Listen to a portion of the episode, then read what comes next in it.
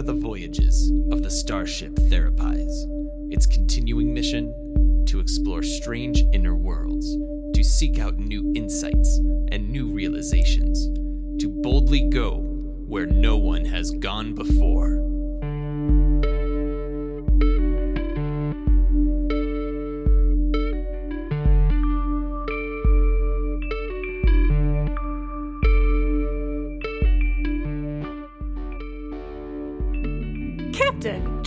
Human I wanted to see.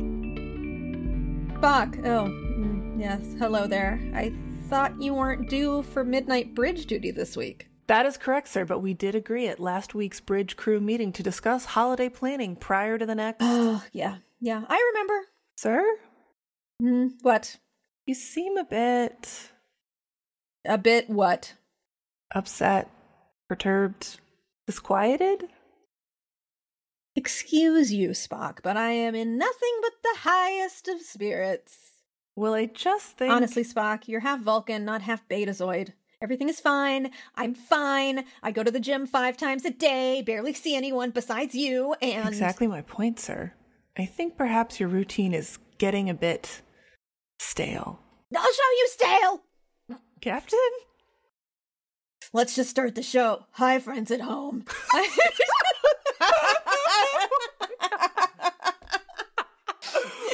were just getting into character and magnificent. Too much. Hi, friends at home.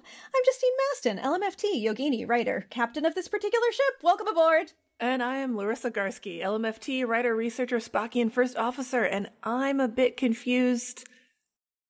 Just a reminder to the listeners at home that just because we are therapists does not mean that we are your therapists, unless, of course, we are your therapists.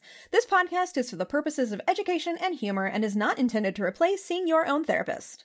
So, how are you feeling?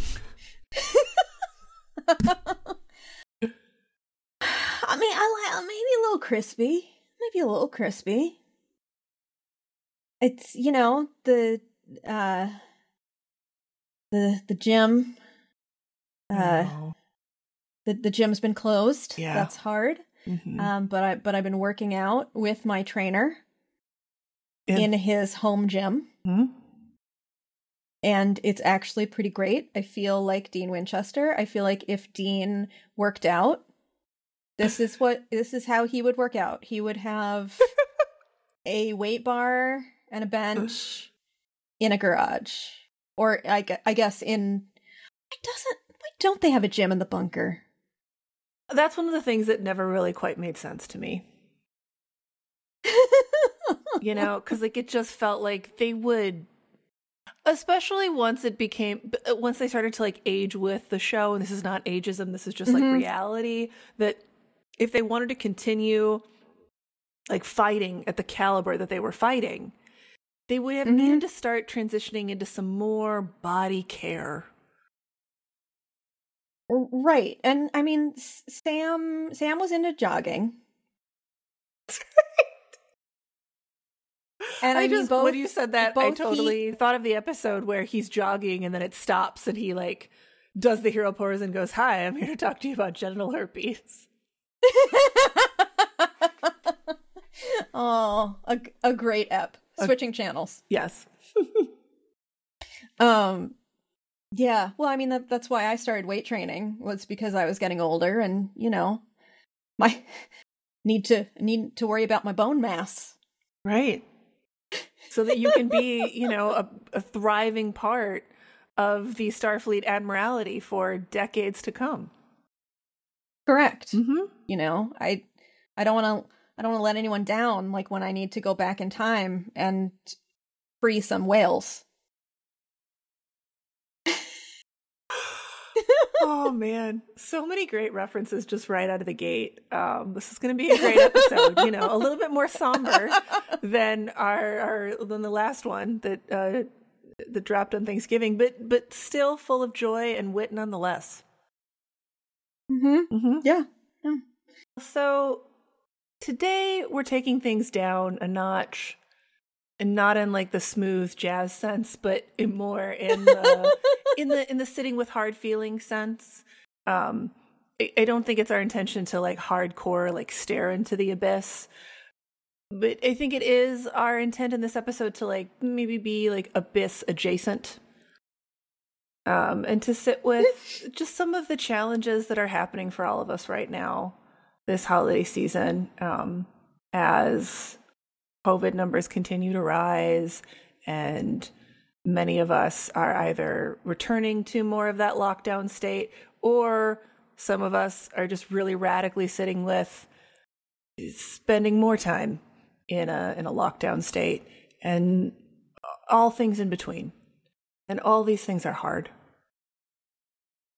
I have to tell you Mm-hmm. that I didn't hear like anything you said because I suddenly remembered the name of that movie from Mystery Science Theater 3000. Oh, you did. And it's Reptilicus. oh, yay! if you're new here, you will have no idea what the captain is talking about. If you're not new here, though, and you listen to our 53rd app, you are going to be just as excited as I am for the captain that she did indeed remember the name of, of this reference. Reptilicus. If you haven't seen it, you must. Well, and in some ways, ironically enough, Rept- Reptilicus does tie into uh, one of the main fandoms that we were thinking about discussing today, which is The Mandalorian. And the the ep that like I very much that this I very much doubt that this ep landed the way that Jon Favreau imagined it would. The ep with the eggs and uh, Frog Mom. And perhaps you're sitting at home and you're like, I don't understand how these things connect. And that's fair. But if you've been here a while, I would imagine that you have faith in us and you know that, that we are gonna we're gonna make this connection. And here it is. So Mando in season two of The Mandalorian, he is just on an epic struggle bus. And part mm-hmm. of his struggle is that his ship just kind of utterly collapses because it's attacked by all manner of like Arctic spiders. Mm-hmm. After he crashed it. After he crashed it. Yeah, the crash, the Arctic spiders, it's all been a really hard time. And at each step of the way, he's beset by more dumpster fires, which is a mm-hmm. beautiful metaphor for, I think, how each of us is feeling in this, the year of our Lord 2020. And in addition to like trying to contend with just one thing after another, one crash, an Arctic spider, and being pulled over by the New Republic police force, you know, it's, there's so much happening for him. He also needs to be a present parent for one mm-hmm. baby Yoda. And he doesn't have a lot of help. And by doesn't have a lot of help, Oh. I mean he has like, you know, none. Zero. Except for Amy Sedaris. She's But is she really that helpful? I don't know. Debatable. She ha- he has like people She who- offers. she does. You're right. She does. Um, but at any rate, he's out there doing his best and still failing some of the time. And part of the form that this failure takes, I can see her having a feeling. But I, you don't like. You know, I don't like the word failure. Yeah. I sometimes I use it because I'm I have this idea that we can um like re- reclaim it somehow so it doesn't equal shame. It just means a mistake with serious ramifications. And I see your point, so I'm going to go with mistake with serious ramifications. So he's making some mistakes, Mando is, as a parent, with some serious ramifications because Baby Yoda is really into putting everything in their mouths. Well, yeah. I mean, the oral stage of development, Right, absolutely. age fifty for this species, is the oral stage of development. And it seems like Baby Yoda's been at the oral stage for as long as we've known him as viewers and as long as Mando's known him as well, known them as well. And uh They've they've been using the he. They've they've been giving him he pronouns. I don't I don't know if that's because Baby Yoda somehow expressed their gender. I my read on that is that Jon Favreau is of a generation that is very steeped in the gender binary and is moving from a place where masculine is the default they them Mm-hmm. And so even though, you know, Jon et al. has decided to go with the masculine pronouns. To that, I say no, thank you. and so I'm going to do my best to go with they, them, and correct myself if I slip up. Um, but yes, Mando is tired and beleaguered and making mistakes with some serious ramifications. And in episode two of The Mandalorian, that means that there are numerous times that Baby Yoda eats Frog Mom's to be fertilized eggs, which are the last of, I don't know if it's the last of like her particular family or the last of the species, unclear to me. Still, Either way, yes. it's like it's the last of at least her family line. Yes. And now she's going to have, you know, six fewer babies. Yes. She will. Absolutely. So, not great. So, not great. A mistake with some really seriously negative ramifications. And one of the things that happened after this, immediately after this episode dropped, is that people had they had a strong emotional reaction. mm-hmm. I, to be honest, had a less strong emotional reaction. I know. I couldn't believe because I I watched this before you did, mm-hmm. and I was like, "Oh my god, you need to watch The Mandalorian! Oh my god, this big thing's gonna happen. You're gonna have this big feeling. Oh my god, oh my god!" And then after you watched it, I was like, "What did you think?" And you're like, "It was fine." I was like, "What about the eggs?" You're like, "What about the eggs?" I'm like, "Oh my god!" yeah, I really didn't get it. I I thought you meant the spiders. I was like, yeah, those spiders were terrible, and I could tell by the way by your response that that was not what you had meant. And I still, I was like, I was in such a state of perplexion. Perplexion. I was perplexed. I was like, what? What else happened? And then you were like, the eggs. I was like, And I was like, the eggs. I was like, yeah, the eggs. Frog Mom took them, and you were like, no, baby ate the eggs.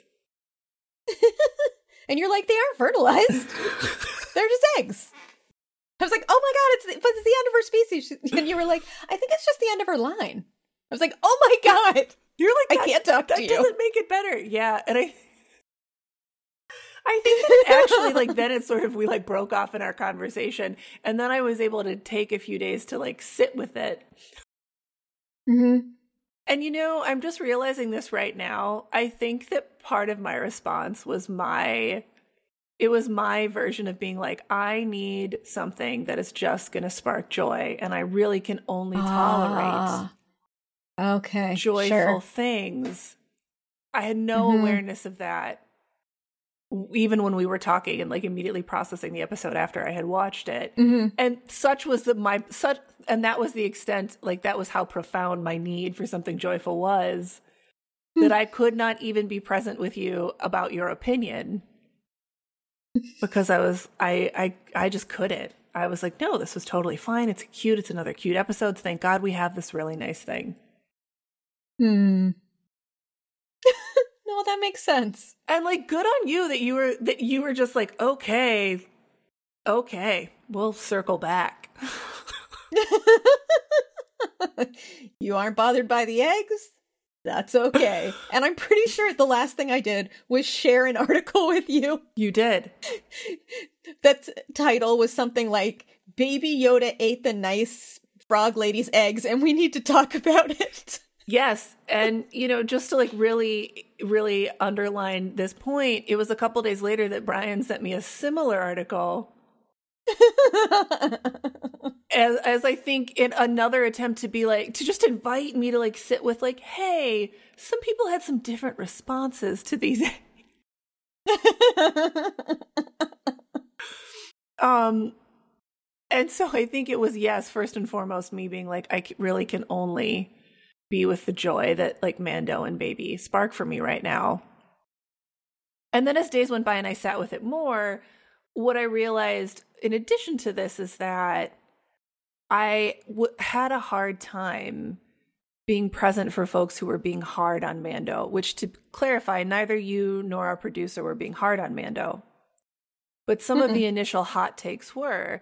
And I think part of the reason I had a, I did have a negative reaction to those hot takes is that I I so I so readily identify with Mando. And I'm like, Mando's Aw. working so hard.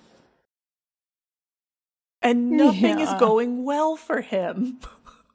Oh, it is. It's so hard for him. it's so poor hard Pedro. for him, right? Um, and uh, in addition to being a psychotherapist, I'm also a clinical director at the practice where I work. And it has just been because of 2020, not through the fault of mm-hmm. anyone else, like anything else, but the nature of 2020 is that like I constantly feel I'm like moving from dumpster fire to dumpster fire and trying to be present for colleagues and staff and clients. And there are days where like I know because adults will look at you and tell you this i know that like i am i have made a mistake with serious negative ramifications because i'm doing my best but there's just a lot to contend with with the arctic spiders and you know the new republic police force and like being tasked with the care of a small 50 year old baby Yeah. yeah Yeah, no, that makes a lot of sense. Because I, and it's interesting that people went there because that's not where my head went. Obviously, um, I wasn't like, oh, you know, Mando's screwing up. I I was just screaming, like, oh my god, don't eat those eggs. right Not not because Mando's done, done anything wrong, but I'm like, oh no, Baby Yoda's chaotic evil. yeah You know? Right. Well, and like able to channel chaotic evil, absolutely, which like Mhm. small children. I hope I'm not going to offend anyone what I'm about to say right now. And I paused to just make sure that I wanted to say this, and I've decided I do. So here I go. Small human children can channel some chaotic evil, man.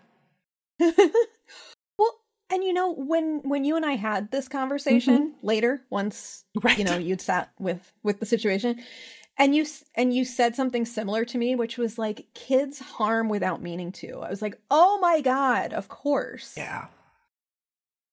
And I I was reminded of um my my dearly departed Pomeranian Charlie. Um Charlie had to be rehomed. He was he was originally a show dog, um, but his his anatomy was imperfect, Sure. and it's a it's a tough business. If you're not perfect, they cut your balls off. Mhm. Um,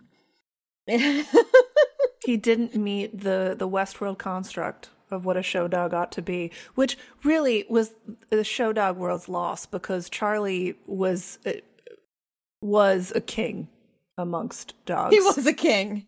He was an absolute king. Mhm. Um but he his first home he went to was with a veterinary tech and she returned him um because her small child who was I don't know, I think maybe 2 or 3 Yeah. didn't could not recognize that Charlie wasn't a stuffed animal, that Charlie was a living being. hmm And so would treat Charlie with the same air quotes care that the, the small child treated Yeah. all their toys. hmm hmm Um, and so I mean, obviously the the vet tech knew enough to be like, this child isn't growing out of this anytime soon, so I need to have this sweet Tums rehomed, and that's how we got our beloved Charlie. Mhm. Um, but like, I didn't blame that child.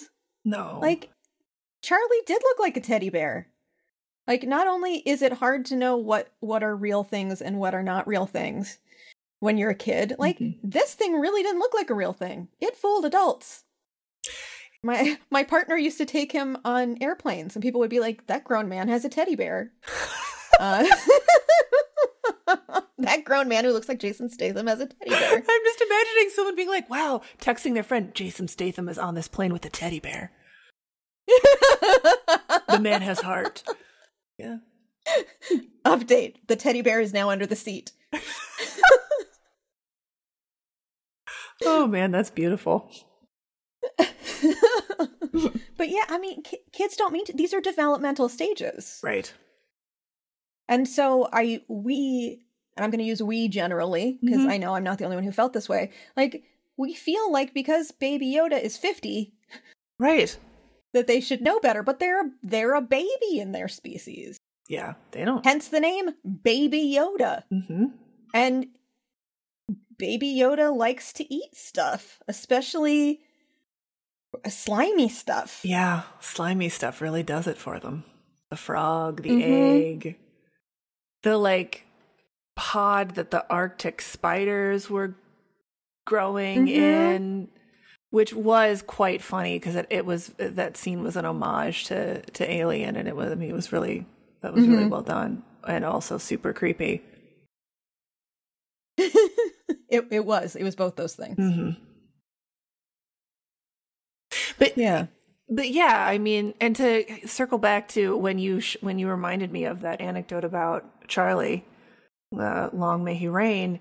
Uh, I had a visceral reaction on Charlie's behalf, imagining what this small human child was doing, and when I was having that reaction, there was very much a part of me that was like, "How dare, how insensitive of that child." Mm-hmm. even though so many of the other parts of me are very aware as you're giving voice to that like they're they're two they're two years old this is developmentally appropriate Mhm. that they're struggling with this and of course baby yoda is Mm.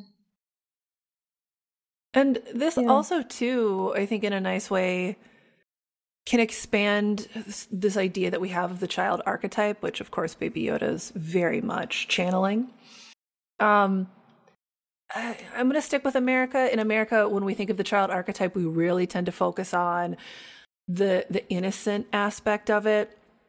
But really, the child archetype, and Jung writes about this quite a bit, is meant to comprise both the light and the shadow side of what Mhm. the child can channel. Which in this episode was absolutely some some chaotic evil. Mm. Yeah. Which, th- uh, so this is not necessarily related, but it's where my head went. So that's where we're going. Great. Um, I saw a meme recently that was about like, what tropes do you love? Because we so often talk about what tropes we hate. And it was this person loved the trope of the of the gritty, sexy man who works alone, who drops everything in their life for the heavily chaotic child. Oh my who is god, destined for greatness. I think I saw this too. Please continue. No, but that's like that that's it. It's Mm-hmm. this is a this is a great trope. Because any anyone can be a parent. Yes. Or put away put another way, anybody can be a caregiver. Anyone can take the role of the Yes. Mandalorian, shepherding someone who's in need of care, and then you are giving that care. Yeah, and they fi- and they figure it out. Mm-hmm. Um the the examples in the meme were uh The Witcher Oh, and and Mando. And I mean, we as far as the show The Witcher, we haven't gotten any time to actually see uh our our beloved Geralt. Geralt of Rivia be a par- be a caregiver yet. But we've seen Mando be a caregiver and what I love, what I love um is in episode I think it's episode 3 Mhm. um he he asks to leave baby Yoda with the frog mom Yeah. while he goes off with the other Mandalorians. Mhm. Like that that was really smart and resourceful. It was. He's like, I cannot take this baby with me on this mission where I could be harmed or die. Mm-hmm. Um, because I can't keep an eye on baby Yoda. Mm-hmm. And this is very dangerous.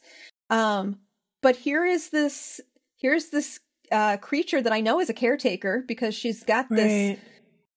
whole tub of babies. and I mean she lost a couple. Uh, but more than a couple. We need that. That's the reality. You know. That's the reality. Um, but they're fertilized now.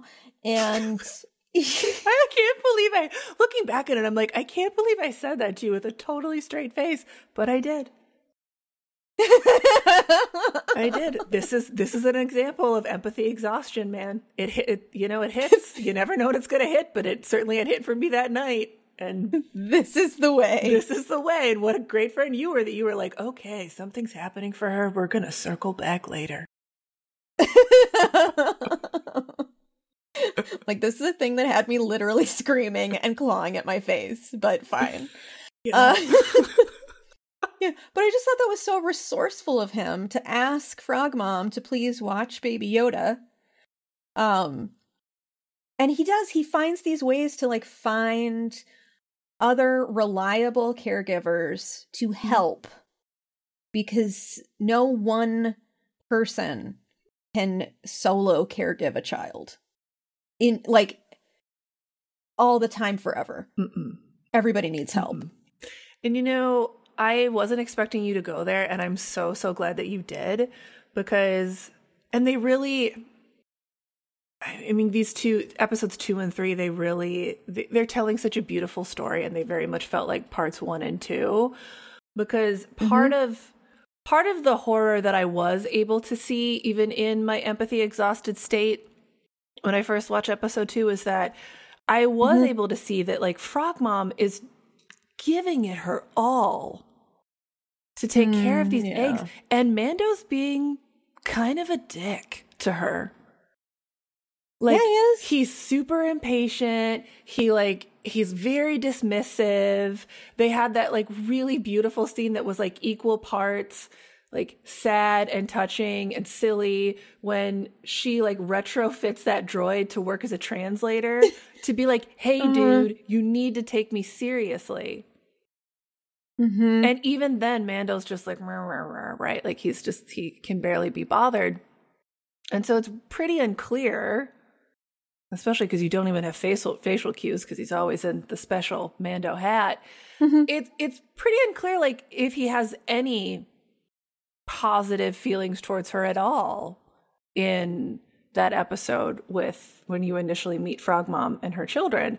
But then to your point in that third episode when he asks her to take care of baby Yoda, you can see that mm-hmm. in fact, even as he was presenting as like utterly stressed and other utterly like empathy exhausted, he really was mm-hmm. paying attention. And he really does have some positive feeling towards her. Because Mando doesn't let just anyone watch baby. Like he's very discerning Mm-mm. about who he yep. will trust with little baby.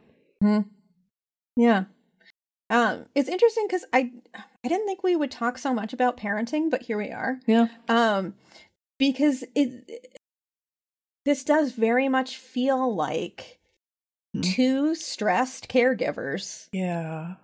Who have their own agendas. And it's not that they are unhappy with anyone else or angry with anyone else. It's just like, I need to get my kid to soccer practice. Oh. And now you need a ride across town. Yeah. And my kid's going to be late for soccer practice. And like mm-hmm. I hear you. You th- you have a very important thing you need to do too. Yes. And I want and I want to care, but I'm so burnt out and tired and like you have this thing that I need mm-hmm. and so mm-hmm. I have to give you a ride across town.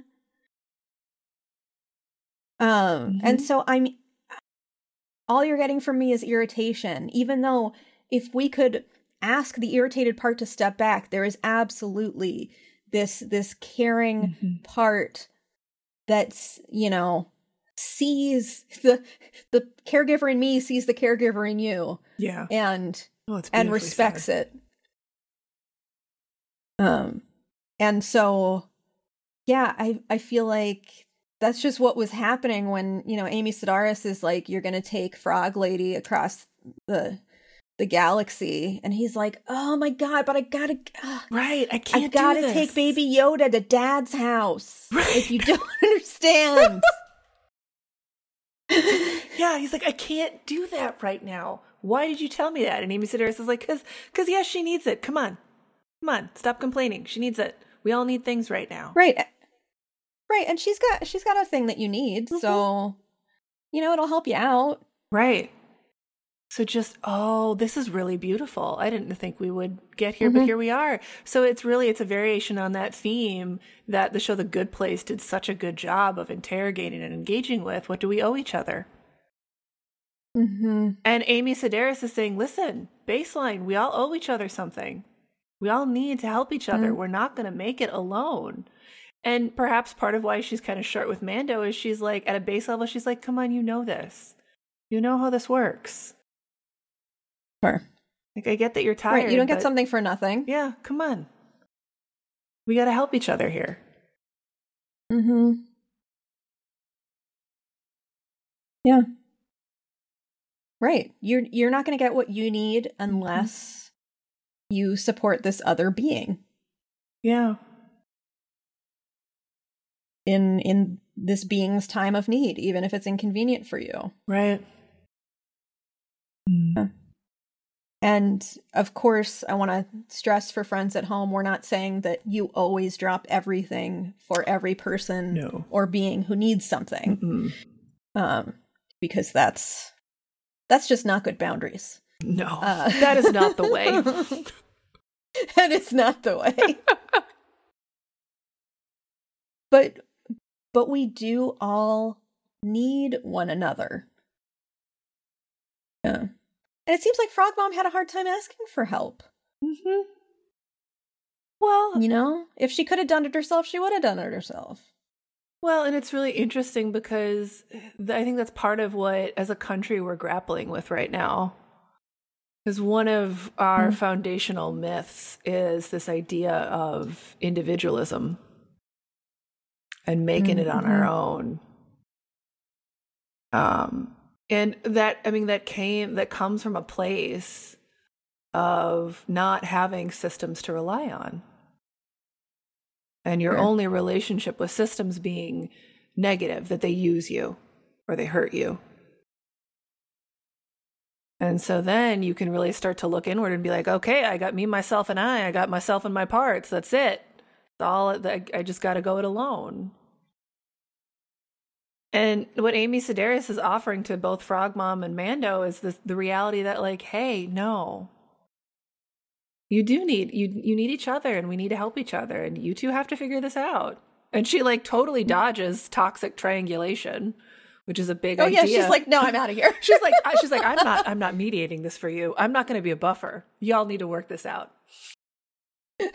Right. This this frog lady needs a ride. Her husband has seen other Mandalorians. mm-hmm. You need to find Mandalorians. Give this frog lady a ride.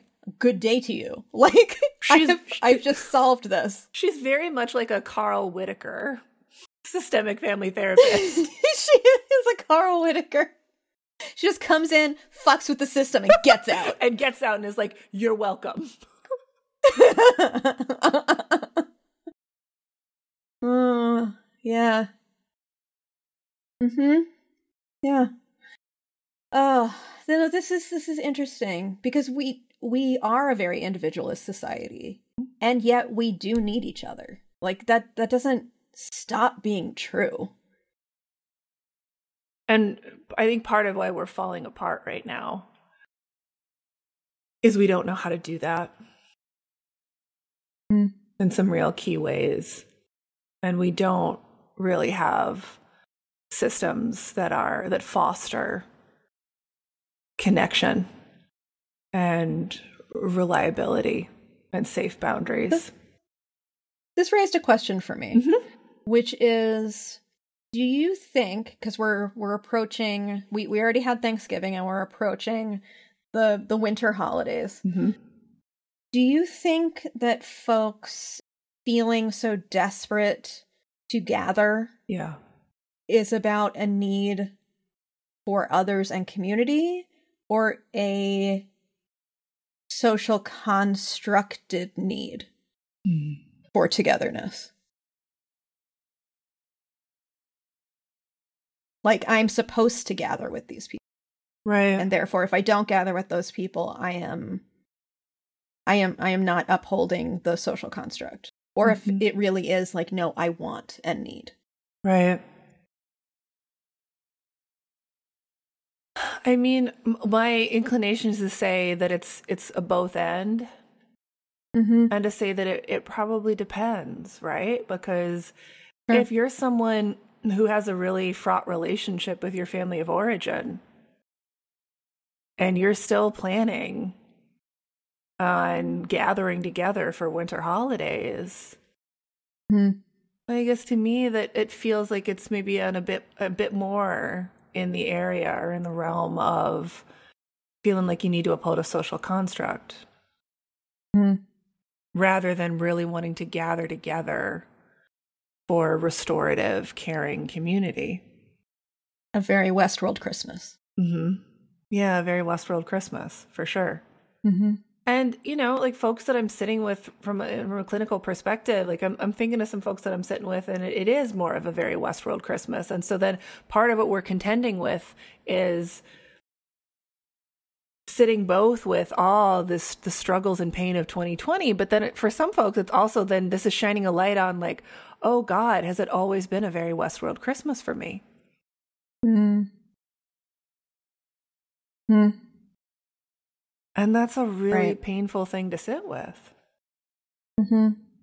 Yeah, and I I would challenge always, although I know people use that a lot, but you and I had this conversation last Christmas when we talked about yeah um sort of the the grief of the loss of a child like Christmas Mhm. or the the Christmas of your childhood yeah where where for many folks it very much is like the magic and you know you don't have to do anything and it's just this this wonderful thing that just happens and it is all magic and Mhm. special and togetherness um that over time changes to become Yeah. a very westworld christmas but it starts as a as a very real world christmas mm-hmm. it's just you it's you kind of age out and become a ai Mm. yeah oh that's sad yeah for some folks because i think Mhm. you're right i think there are some folks for whom this is always a real life christmas or insert holiday here right and i think that that maybe for a lot of folks it's it's a combination mm-hmm. And you know the other thing, and this isn't this isn't as directly related to what we're talking about, but I do want to put this out there as you know different states are making different choices in terms of like is it a stay at home advisory or a stay at home order? Mm-hmm. There is this piece that I think feels really painful to folks, and though it is a hard thing to articulate that we're giving that whether that local, state, federal governments are often giving the message of if you're an essential worker, put your life on the line right or put yourself at risk. Be Mhm. safe, but put yourself at risk, which are very two very contradictory things nonetheless. That's double bind double mind, guys. Ooh, so many so many systems today. I love it. Um I mean I don't love the double binds. I love that we're talking about it because we can't shift a thing until we can name a thing and and really have an understanding of what it is. So there's this double bind for a lot of folks that where they're being told, "Hey, go out, be safe, put yourself at risk, definitely keep going to work." mm-hmm. But that little bit of time that you get off, don't go see your family. right You know? And that's such an awful, that's awful. mm-hmm. well, and it and it's incongruent for people it doesn't Yeah. make sense Right. you know it's incro- uh, it's incongruent for people within themselves and it's incongruent within the family you know if if mom sees that you are going to work but you're telling mom i'm not coming home to light the candles for hanukkah Right. mom's like well are you choosing work over us Yeah. is work more important than us Mhm. is worth is work safer than us Right. which i mean a lot of these conversations are happening in families Mm-hmm. and it it is very hard to to make the argument and say like hey i have to work to live Mm. and unfortunately this i mean this is the line of work i chose and this is you know the, It is, but and- it's and- but it's it's I know. it's really hard too because I think one of the things that we in many ways accept in this country is that like, well, you have to work to live. You just gotta. right right because there's uh, i mean because there's not a good alternative But there's not a good alternative. i'm not saying that's okay No, but it, and it's not okay. It shouldn't have to Mm-hmm. be that you need to go out in the time of a pandemic to make enough money to sustain yourself to stay alive, but then also be putting yourself at risk. There Mhm. are other countries that are making up different choices. Yeah, absolutely. Yeah, it's hard. I I have folks on my caseload who are frontline workers. And it it's hard for them. It is. Yeah. because it you know there's all the usual stuff around not wanting to go to work Mm-hmm. and then there's also like oh my god this is dangerous and i'm scared and Mhm. nobody seems to care and you know Yeah. what what am i going to do like Mhm. I- it's one of those times when it's really hard to be a therapist because like i don't have i i have nothing other than my huge compassion to offer no Yeah. And there is more that is needed, but what's needed is Mhm.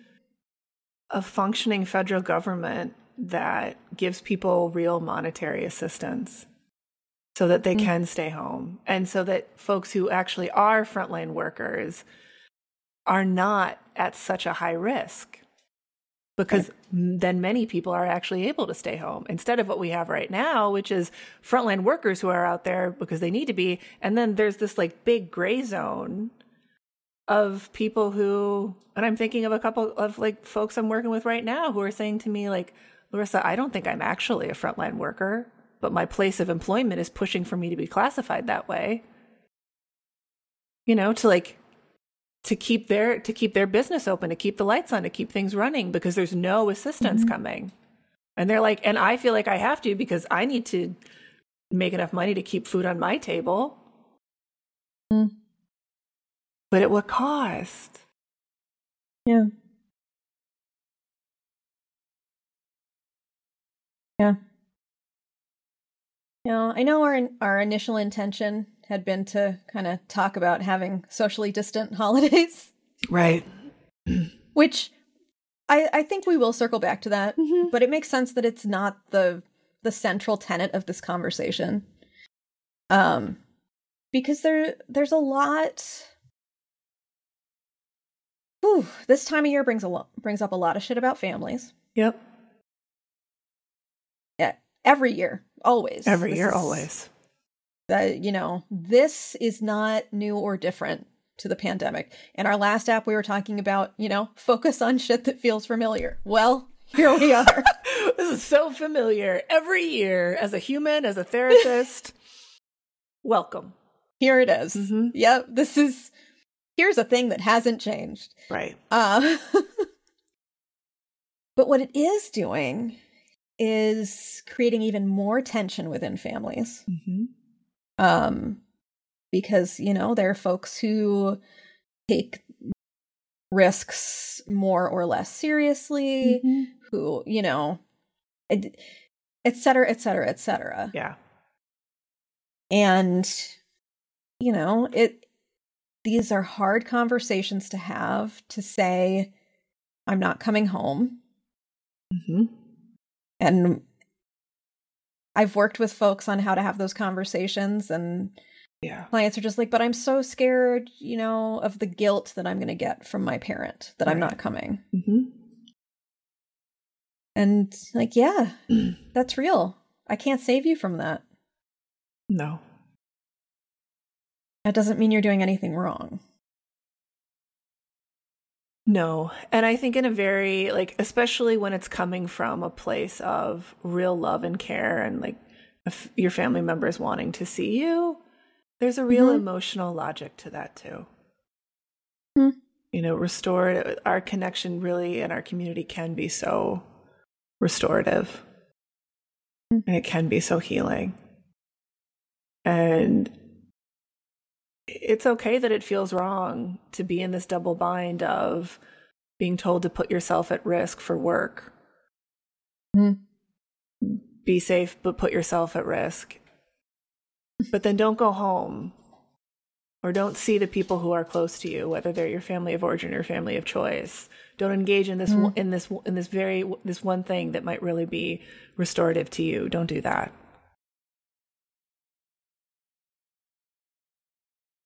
It feels icky. And that's part of how you know you're in a double bind. If you feel icky, it, it might be a double bind it might be a double bind, you know? If if you're not literally Mhm. covered in some type of space goo, but you feel like you have been, look around you. Ask yourself, am I in a double bind? hmm Am I being told to do two mutually exclusive things without the ability to escape? Oh, it's like Mando. Yeah, say more. Well, Man Mando. Well, I mean, he gave himself the mission of of taking Baby Yoda back to their species, um, or the Jedi. I guess is is what we're going with now. Right. Um, the wizards. What? religious sect. Uh huh. Um, but then he also has to follow the way, and he, Sure. You know, he had to go against the way Mm-hmm. in order to, you know, fulfill this other mission for himself. Right. Well, and then there's that interesting twist in episode three where he meets these other Mandos and they're like, oh, dude, you're actually part of a cult. right. This like restorative community that's like helped you and like taught you all Mhm. these values that you hold so dear. That's all kind of bullshit. Extremist jargon, basically. Oh.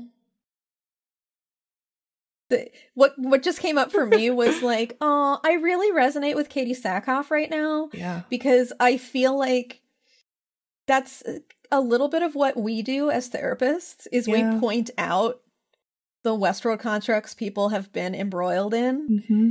and they look around and they're like, "Oh, sh- no. No. That's no. No. Maybe? Maybe. Did I? Right? Am I? And sometimes, you know, sometimes they they do what Mando did, which is Man Mando's like, "Listen, I promise to help you with this one thing, and then I'm out, and I don't ever want to see you again." Mhm. And Katee does that thing that we as therapists do, which is to say to folks when they're like, "You know, I'm done. I don't want to be in therapy anymore." Mhm. You say, "Okay, you get to choose. We're here. We're here if you need to talk. We're here if you want to come back. Our metaphorical door is always open." Mm-hmm. Right. But all I can do is point out that you've had this Westworld construct. It's not my job to convince you. No, no.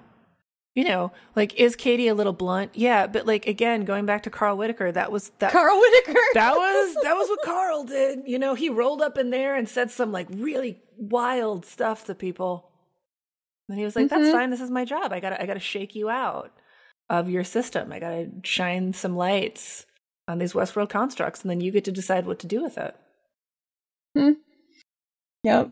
Uh Carl was a wild dude. God, he really was. He's like, I'm gonna side with this person, and then I'm gonna come over here and side with this person. I'm gonna pit these people against each other. And then I'm going to say these like off the wall things that it's good to fantasize about killing each other. Just to because it, it gets you going and like his point was like catalyst for change mm-hmm. shake people out of their stuff Mm-hmm. Yeah. He was like you're uncomfortable No. good get more uncomfortable Yeah, it's like Big Lebowski. You're not wrong. You're just a fucking asshole. yeah yeah i, I think I would. That's what I would say to Carl Whitaker. that's what i would say to carl yeah no that's that's carl whitaker absolutely he's not wrong he Mhm. just and, he, and i feel like carl would be like yeah that's true He's like, yes, I'm right.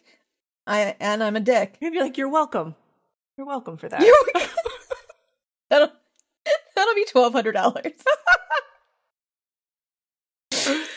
oh man oh, actually, it didn't matter. The insurance covered everything back then. Anyway. Uh, Talk about broken systems. It's Yeah, insurance yeah. in America. Hmm. Oh, that could be a whole nother conversation. But I digress. I, d- I do want us to spend, if it is okay with you, a little bit Oh, of time totally. around what it. You, like, I'm not. You don't even know what I'm going to say. I know, but I'm I just could- down. I, am just here. I'm I here, could- man. I'm always here. I could be all Whitakery. Be like, now we're going to talk about. Anyway. Um. But that's. I think it'd probably be good to trust. spend a That's little bit of time talking about what it's like for folks having a socially distant holiday and what they can do if they are making that choice. Well, I'm gonna put out there what you don't want to do the whole time. You don't want to put on that song "Have Yourself a Merry Little Christmas." I don't really know what it's called. I know that it's from the musical "Meet Me in St. Louis." For me, and I, I, I think, I mean, if you're out there and this is a happy song for you, I support you. I'm confused. I have questions, um, but I support you. For myself and for most of the folks I've encountered thus far in my human life, human half Falcon life, um, half human, half Falcon, not important. that song have yourself a merry little christmas is there's real sadness and poignancy to it Mm. so what i would encourage you not to do do not put that song on repeat and pour yourself an alcoholic beverage and sit alone listening to that song for 24 to Oh, God. 36 hours don't do that Mm. do grieve. You know, that first example would be like diving into the ocean of grief without a wetsuit or an oxygen tank and then sinking to the bottom. I'm saying don't do that. Do do grieve it though. Like do grieve that this is a loss. Mhm. That you're not none of us are getting the holiday that we had uh, envisioned. You know, January 2nd, Mhm. 2020. None of us are getting that. No. And and that's true I, I don't want to say for everyone because I don't know what's happening for everyone, but right. whether you are someone who loves spending time with your family, Mm-hmm. someone who loves spending time with your friends, someone who likes being alone, I bet there's even shit you usually like to do at the holidays. Yeah. Even if you are a person who likes more solitude. Mm-hmm. Like uh personally, I one of my favorite things to do and partner and I have been doing it for years and years and years, obviously not this year, is going to the Mall of America on Black Friday. That's right. You do. Mm-hmm. We do. We love it. It. I know that's not everybody's jam, and that's totally fair. Well, yeah. But, and I mean, like with the internet, you can get you can probably get shit cheaper, whatever. We just we like yeah. Yeah we like to go to the mall and find things and buy them and leave with the big bags and know that we're going to go home and wrap them and ship them and because we uh typically don't go back east anyway for for the holidays um and so usually we are Right. shipping or or if we do go we we pack the presents in the car and drive them Mhm. um and so that i mean that's a that's a fun thing that i didn't get to do this year and i'm sure that for every person who's listening there is some thing or things or maybe an entire Yeah. you know calendar Mhm. that is different and and so we have to you know pull on a little bit of what we talked about last time in the app like finding stuff that's neutral to good Mhm. looking for those exceptions and yeah grieving this loss like uh, shopping online it's just not as good No. and it's not the it's same. okay that i'm a little bit bummed about that Or like a lot of bit bummed, and it's okay that there's a range of feelings. This is making Mhm. me think of um, another great fandom example for listeners who watch the show Star Trek Discovery. I don't remember if it was maybe the third episode of this most recent season. Um, the, the new captain, Captain Saru, tries to gather everybody. Uh, well, not everybody. He gathers together the bridge crew because they've all been through a major trauma. They've gone like really forward in time.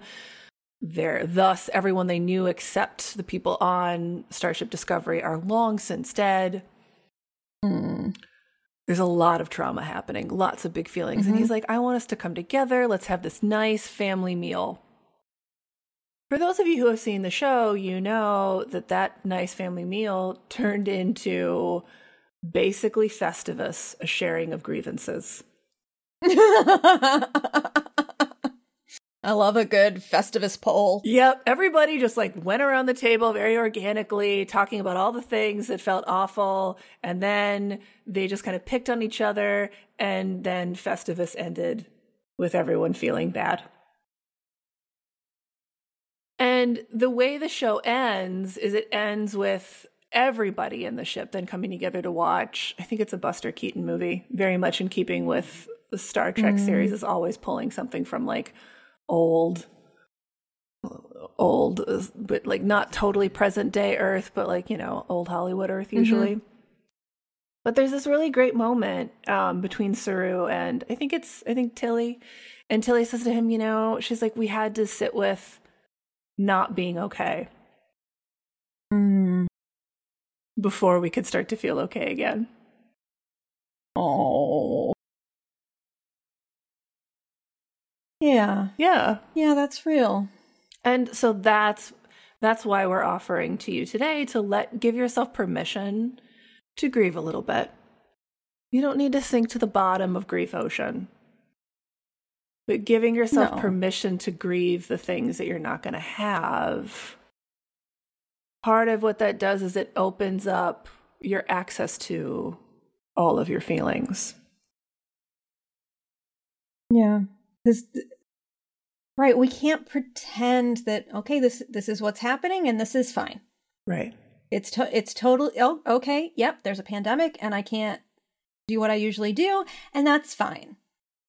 Like Or put another it's way. not fine. if you do if you if you're trying to pretend that you're gonna have to to numb your feelings and you don't get to just numb one of your feelings you got to numb all of them and if you're disconnecting and numbing you're not going to be in touch with all of the parts of you Mhm. and so you're not really going to be able to answer the question of what can I do this year that's going to still give me some pockets of joy, that's still going to give me some of that Mhm. connection. you're not going to be able to answer that question because you're not connected enough with yourself to be able to notice some of those answers. Hmm. So, step one is be with the fact that you're not okay Hmm. whether that means like being in your therapy office, playing some sad songs that you listen to, journaling some feelings, watching a sad movie, Hmm. all of the above. Whatever yeah, whatever you need. Mm-hmm. Cuz then you can ask yourself what you need. Yes. Cuz then you then you are coming from a place of self. Mm-hmm. As long as you're pushing away the, this reality, you are coming from a part of yourself that is a protector. That part is trying to put. Don't look over there. Don't look. Nope. Yeah. Nope. Everything's fine. Just. Mm-mm. Um, and and those protector parts aren't great at knowing what we need, like what our what we deeply need, because it's our self, our self-led parts that are the parts that are calm and creative Mm-hmm. and curious Yeah.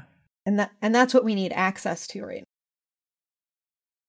because I can, I can feel like in my bones that Mhm. i'm ready to make something which indicates to me that like i've got some self energy coming in going okay yep Mm-hmm. we we accept our reality and we would like to sit and make some stuff maybe with uh a series of dumb christmas movies on in the background or some podcasts Mm-hmm. Nothing wrong with a good podcast, am I right? No. Even a medi- even a mediocre episode of one. That's right. Because they're your old familiar friends. mm-hmm. That's right. Yeah, I'll probably listen to well, you know, I haven't been listening to as many crime podcasts other than A Date with Dateline. Mm-hmm. Um hi Katie and Kimberly. Uh just Kimberly. I don't think Katie ever listens. But nonetheless, hello and mazel to Mm. both of you. Yeah, because I just I feel like I've been more pulled towards the lighter, the lighter stuff. Mm-hmm. Less crime. less crime. And for those of you who are new here, welcome again. And if you were like, why are we suddenly talking about parts and what is self led? Mm. The elevator pitch here is this comes from a type of marriage and family therapy called internal family systems, which puts forth the idea that rather than our consciousness being singular or unitary, actually we're made up of a bunch of different parts of us. Mm. And this, in fact, makes a lot of sense if you think about how like you know you're capable of feeling more than one thing at the same time and those things can contradict which is why we'll say things like a part of me you know is hungry but another part of me wants to go running while another part of me is being drawn to make a list of to-do items Mm-hmm. and the other thing that IFS puts forth is that the part of us that is best able to conduct the symphony of all of our parts is the self. Technically, it's the capital S self, but I don't really like that phrasing. So I'm just going to go with the self. you don't. You don't like that phrasing. I really okay. don't. And all the parts of me are very much in alignment. I'm watching more of my IFS Circle videos, which is a training program. Um, and and and Dick really likes to talk about the capital S self. And every time, all of my parts are like, Mm-mm, "No, thank you." No thanks. no, th- miss me with that, fam. Oh, look at that! You know what this is? Is a 41 year old woman who is with it. Hip to the jam. Oh, you totally are. You are. You're nice with it. That's what you are. You're nice with it. hmm So, friends, after you've given yourself permission to grieve, really moving from a place of self to like listen to the different parts of you, what they're feeling, what they're needing, and then start to think about what feels doable in 2020 during a pandemic when COVID rates are rising. And what kind of supports do you need? Yeah. And it it means you're going to be thinking outside the box. Mm, As Yeah. as an example, um, you know, I said that I've been feeling very drawn to to making, to creating. Um and what I like to make it um are mala bead necklaces. Um if you've never seen them, they're just they're they're beaded necklaces. They have 108 beads on them. They're for meditation Mhm. or mindfulness practice.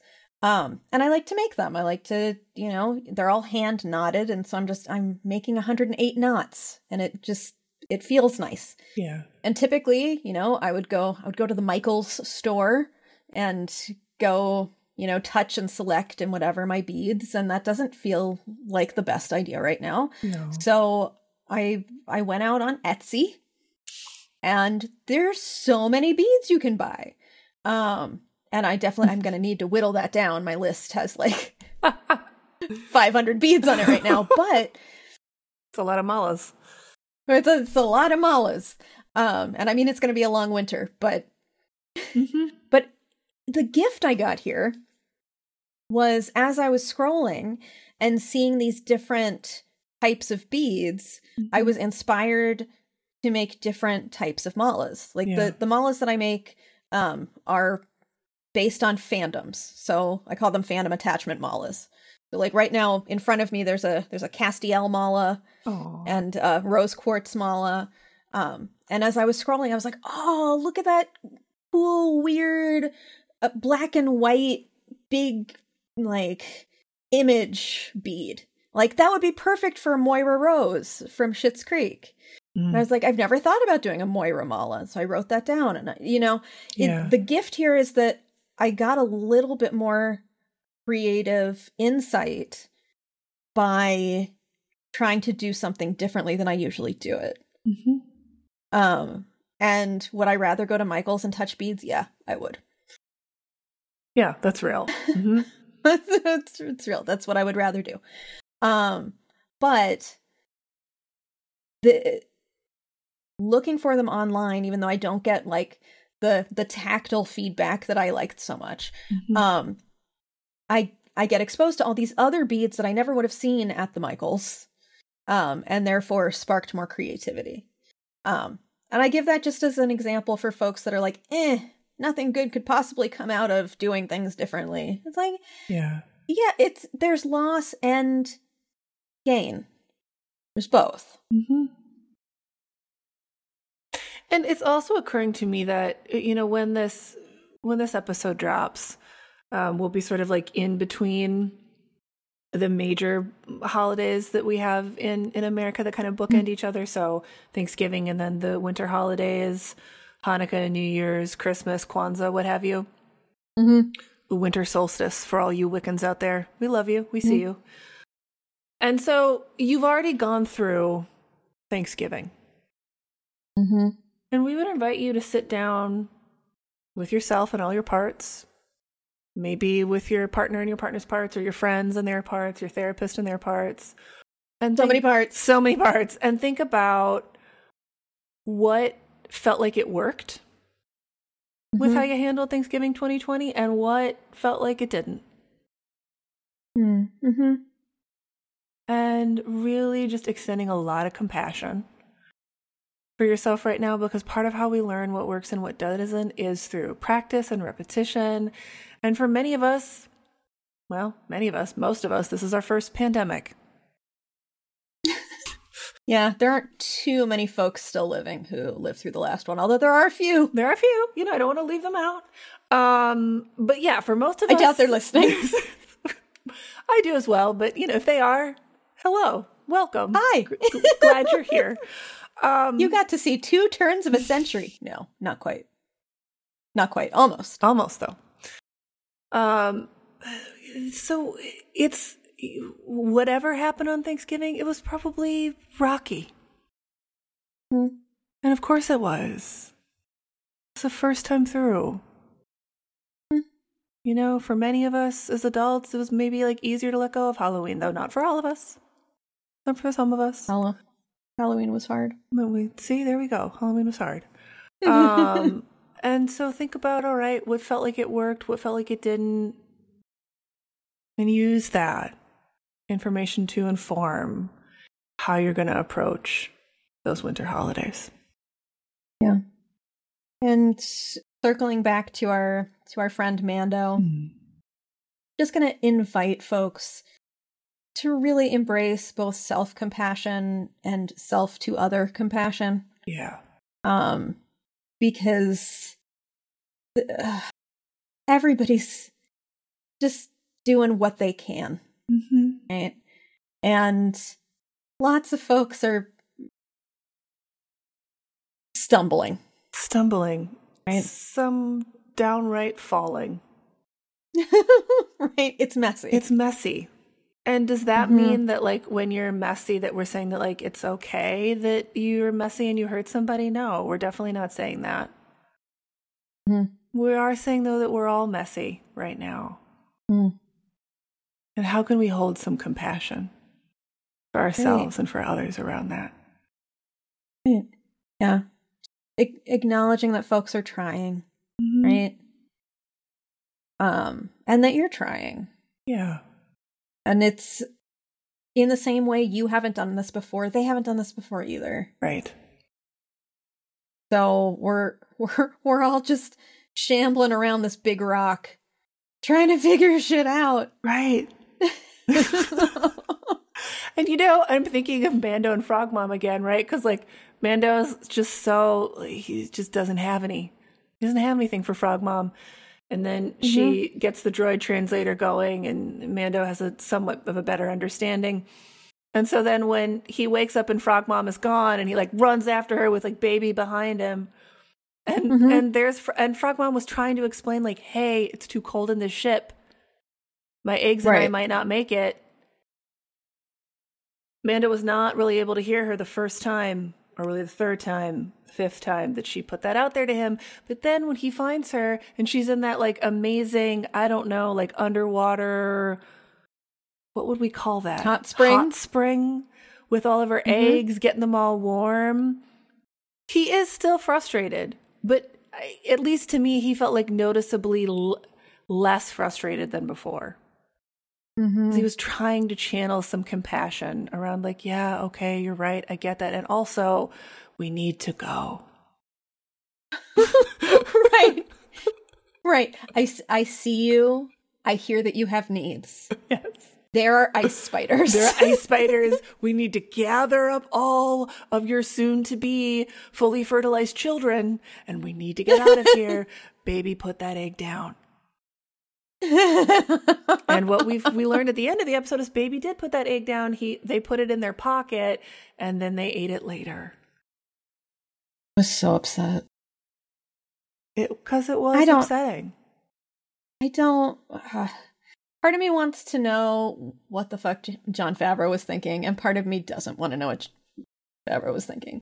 Like, did did he think we were gonna laugh and be like, "How funny," or did he think we were gonna scream and scratch our faces? Because that's what I did. I mean, my my hunch is that he thought that we would laugh, or put another way, that he laughed. And what I would offer around that is that it was a it it was like it was like horror humor. Hmm. You know, and that's not going to work for for all of us. This is Disney Plus. Yeah, but that's my point. It's Disney Plus. It's going to be darker. and honestly like and and i know that i had a different reaction to it but even now that i've sort of come full Mhm. circle and i feel like been able to sit with all the different sort of like layers here i am glad that that Mm-hmm. was there because i think that is authentic to Sure. children and how they show up and what Mhm. happens when when caregivers are exhausted and have empathy exhaustion Mhm. and are burnt out and all of that um and i and so i appreciate that that was there for us to have all of our different reactions to mm-hmm. because I think ultimately it offers the opportunity to really sit with like, oh God, yeah, like all of that's there in this art, and it's also here in our lives. Yeah. And how do we Yeah, make some space real. for that? Mm-hmm.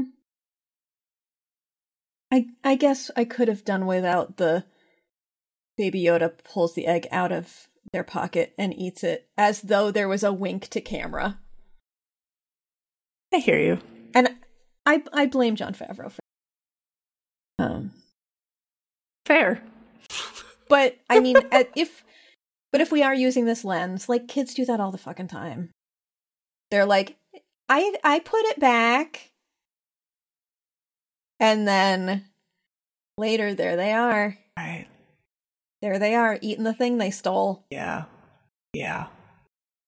And there definitely is like an older part of me that grew up taking care of just so many different children that I I very much that part felt so seen by that episode because I was like, God, yeah, they, oh those.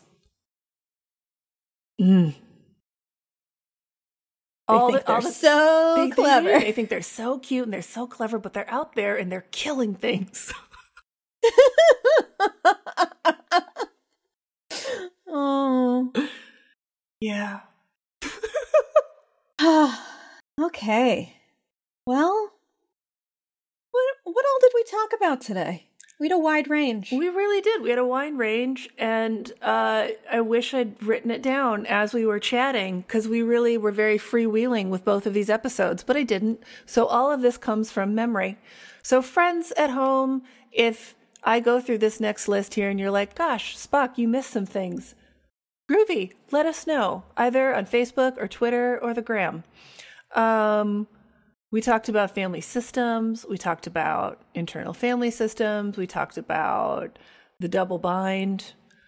We talked about one of the great grandfathers of marriage and family therapy, Carl Whitaker. We talked about fandom attachment. We talked about empathy, exhaustion, caregiving, and the child archetype. Oh, bless you. I know that's usually my job, so just like so much love and gratitude that you did that. Thank you. Act of service. Double check. double double check on the act of service. um, and then for fandoms, we talked about um the Mandalorian. Um, we we gave a a small shout out to The Witcher. hmm Um, you brought something up. Yes, Star Trek Discovery, and the Great. very briefest of mentions to the musical Meet Me in St. Louis, which I've never seen because that one song makes me feel so sad that I've always noped Mm. out of the musical. Though my understanding is that it's wait, actually, no. My understanding is that it's quite dark. Hey, well, I don't need to see that. No, at least not right now. Christmas Um, prints okay. all the way. Oh, I was typing them up top and you were typing them down here. No, that's fine because where they really go is up top. So like even even better active Okay. service. Well done. I think. We may be at the helm of this ship, but we know who really keeps us running. Thank you to Ensign Kyle Rebar, who composed our theme song. Thank you to Lieutenant Catherine Mandycat Duthie, who designed our beautiful cover art. And finally, thank you to our fabulous producer, Lieutenant Commander Brian Therens. To the Festivus Pole! Join us for our next episode, Winter Solstice with the Sages. Be sure to follow us on Facebook, Instagram, and Twitter. And the very best way that you can support our podcast is to subscribe, rate, and especially review us on Apple Podcasts. And be sure to tell your friends. Also, just a reminder that our book, Starship Therapise Using Therapeutic Fanfiction to Rewrite Your Life, is now available for pre order from your favorite booksellers. So order yourself a copy, or two, or three, and share the news with your social networks. And as always, Live long and prosper. prosper.